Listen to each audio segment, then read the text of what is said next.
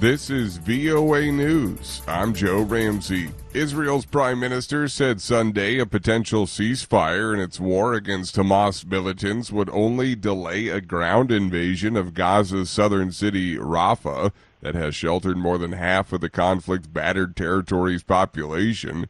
Israel's ally, the United States, said ongoing mediation efforts produced an understanding towards a ceasefire and hostage release while dire food shortages in northern Gaza have sent Palestinians fleeing.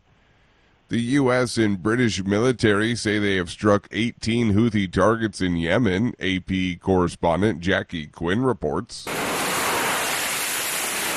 U.S. Central Command's released video of the fighter jets taking off from a U.S. aircraft carrier in the Red Sea, the USS Dwight D. Eisenhower. Military insiders say that targets like missiles, launchers, rockets, drones, and air defense systems were struck in several areas in Yemen. This is the fourth time the U.S. and British militaries have conducted a combined operation against the Houthis since last month in response to a surge in attacks by Iranian backed rebels on shipping traffic in the Red Sea and the Gulf of Aden, including last week's missile strike that set a cargo ship on fire. I'm Jackie Quinn.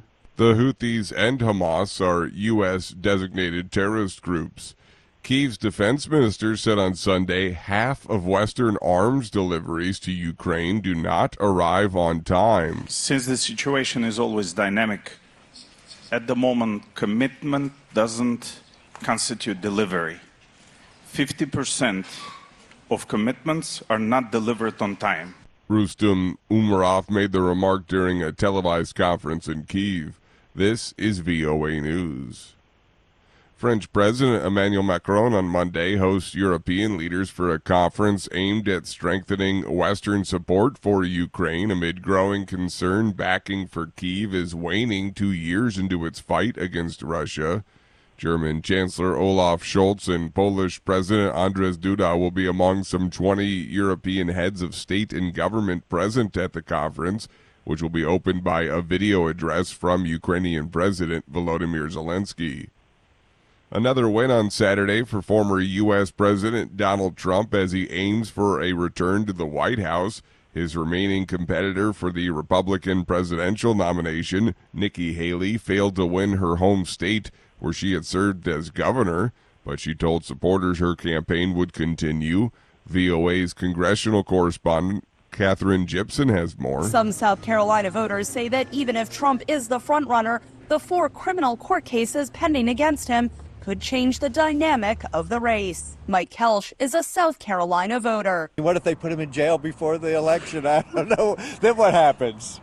So I guess Nikki Haley could be the next Republican nominee, but I'm not sure. Kelsch and his wife criticized those court cases for targeting Trump, but declined to say whom they were voting for. Katherine Gypson, VOA News, Charleston, South Carolina.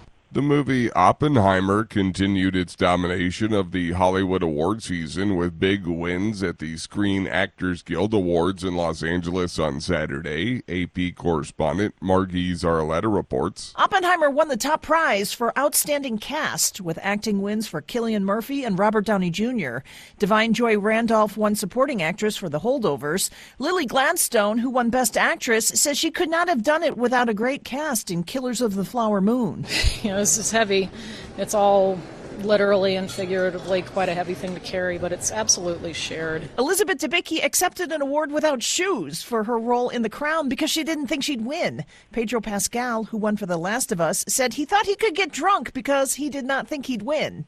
AP correspondent Margie Zarletta. African cotton producing countries called Sunday for the World Trade Organization to find a solution to cotton trade quote unquote distortion caused by industrial countries at the ministerial meeting opening in Abu Dhabi. The so called C4 countries, Benin, Burkina Faso, Mali, and Chad, called for an end to cotton subsidies for countries like the United States India, and China, which they say impacts domestic cotton prices. Find more online at voanews.com. I'm Joe Ramsey, VOA News.